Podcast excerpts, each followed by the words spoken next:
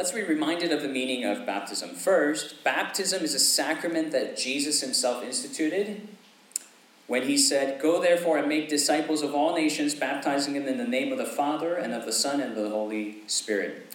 And this we know is the covenant sign that God is giving to his people, the people of faith who belong to Jesus, because Jesus himself was baptized by John the Baptist, which symbolizes the death that he will die for his people on the cross to rise again on Easter Sunday.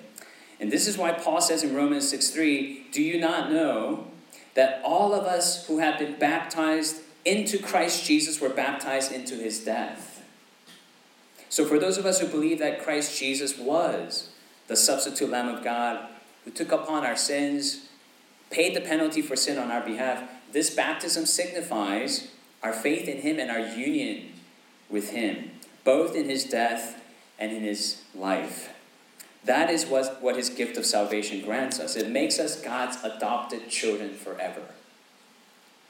Now, as many of you know, the sign of such covenant between God and his people was circumcision in the Old Testament. But in Jesus' Great Commission, we find that the command is not to circumcise all nations, but to baptize all nations, which means this is now the covenant sign that applies to both Jews and Gentiles, Jewish disciples and Gentile disciples, male and female equally. We are to be baptized and receive the mark of the covenant if we believe. So it says in Colossians chapter 2 verses 11 to 12, in Jesus also you were circumcised with the circumcision made without hands, by putting off the body of the flesh by the circumcision of Christ, having been buried with him in baptism in which you are also raised with him through faith in the powerful working of God who raised him from the dead. So here it is very clear we're, we're not circumcised by, by a circumcision that is physical, but circumcision of Christ, which is to be buried with him in baptism. Baptism. And that is what Quinn is about to receive today. Baptism that signifies a union with Christ through the sprinkling of water. Just as it says in Ezekiel 36 25. I will sprinkle clean water on you, and you shall be clean from all your uncleannesses, and from all your idols I will cleanse you. And it's also important to remember that baptism is not the reason why Quinn is saved or anyone is saved by grace. It is a response to the fact that she has been saved by grace.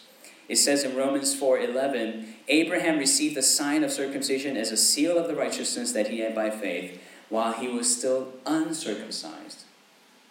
And that means Abraham was saved not because he was circumcised, but he was circumcised because he was saved by grace. So likewise, Quinn is not being saved because she is getting baptized. She is getting baptized because she has been saved by grace. This is God's statement of His grace and His faithfulness for her before it is her statement of her faithfulness to God. This is God's statement. Just as in Jesus' baptism, the heaven opened and there was a voice from heaven speaking to the one being baptized This is my beloved Son. In the moment of Quinn's baptism, that is what's happening. God's statement of her This is my beloved daughter. This is God's statement. As it says in John 15, 16, very finally, very completely, very conclusively, you did not choose me, but I chose you and appointed you that you should go and bear fruit and that your fruit should abide. So, with that, um, I'm going to ask Quinn to come forward and uh, stand before the congregation and answer the questions that would affirm her faith in Christ. So, go ahead and stand right here, Quinn.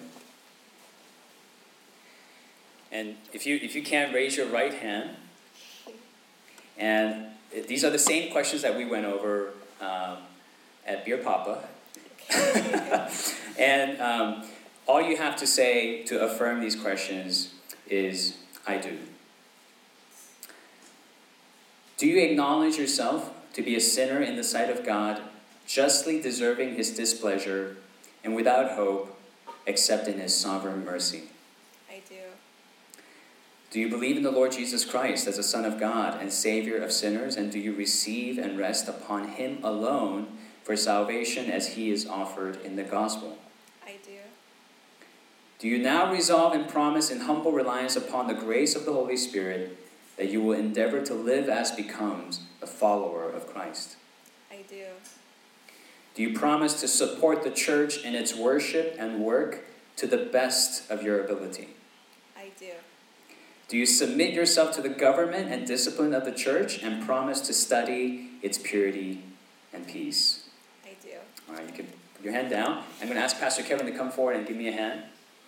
And um, if you are able, Mm-hmm. can you go on your knees, or would you prefer to stand? Okay. Mm-hmm. Um, and just as, as, as you do that, take your time in doing that. Um, we had disinfected the baptismal bowl before, and I'm, ab- I'm not going to sprinkle her with this, but um, just to assure you that the mode, the water is not what does the cleansing.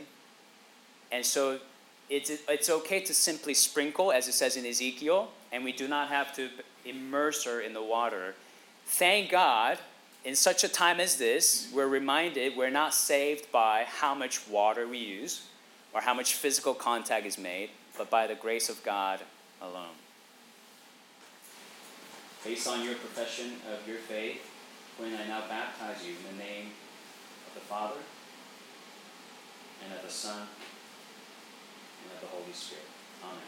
Now please rise and let us pray for her.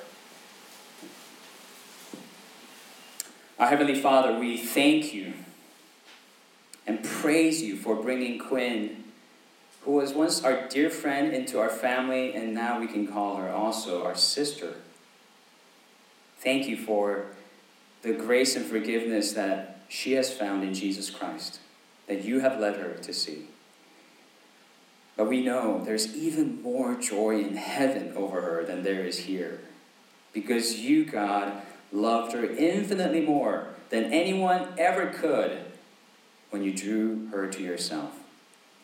And now you have united her not only with her Lord and Savior, but also with his church. And now that she is our sister and we are her spiritual family, may we love her and care for her from now until kingdom come. Growing together in our character, fruitfulness, knowledge of you and your word through the worship and fellowship and discipleship of the church. We thank you for using our church to spread the gospel. We pray that you'll continue to do this great saving work in us and through us and through Quinn's life, all to your glory alone. We pray in your son's name. Amen. I have a gift for Quinn, and we have flowers for you. All right, let's congratulate her. Yeah. Um, you go and pick up and come up and share your testimony with us. So we'll have Quinn come up and share her uh, testimony with us. I was born into and raised by a non religious family. Culturally, my family is Buddhist. However, we did not practice Buddhist teachings. I had considered myself to be an agnostic, but I was always open to learn about Christianity.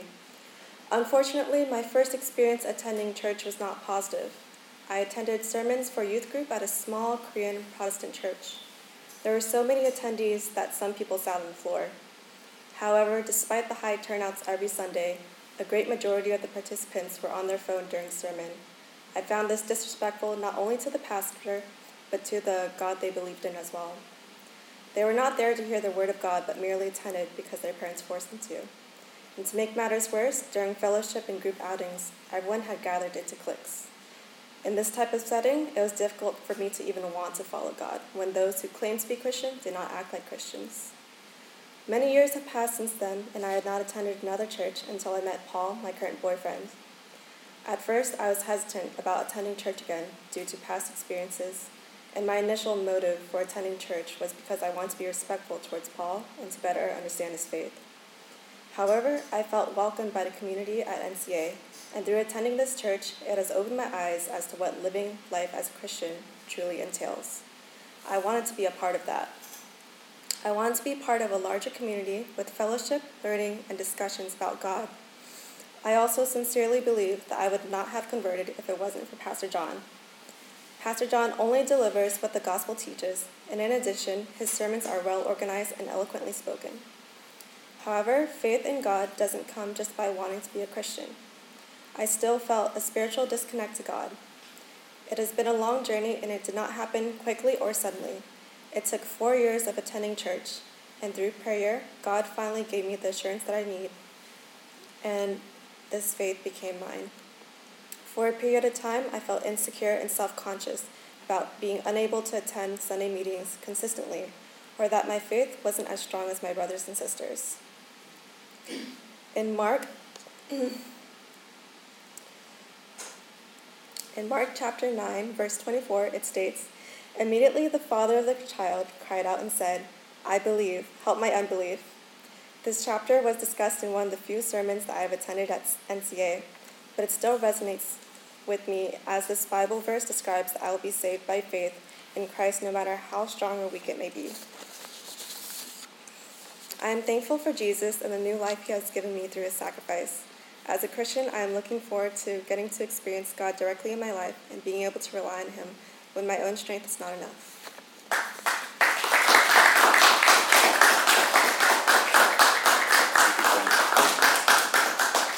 Thank you so much. Yeah, it's it's amazing. Yeah, I have known Quinn four years on and off, and um, the Holy Spirit really is like the wind.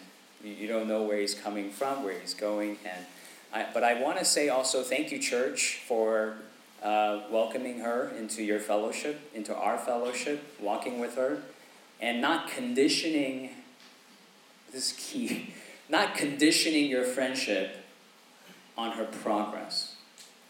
Okay, not conditioning your friendship on is she getting close to converting, but simply befriending her for who she is and being there uh, with her, welcoming her into your homes, into our events, our service, of course, and um, our get togethers. But most of all, I, be- I believe sincerely it's through the sowing of God's word and that bearing fruit ultimately that she came to faith because faith comes through hearing and hearing through the word of Christ. So don't stop hearing the word of Christ. That's the application for that. And before we go into our scripture reading and our message for today, let's sing this song of preparation and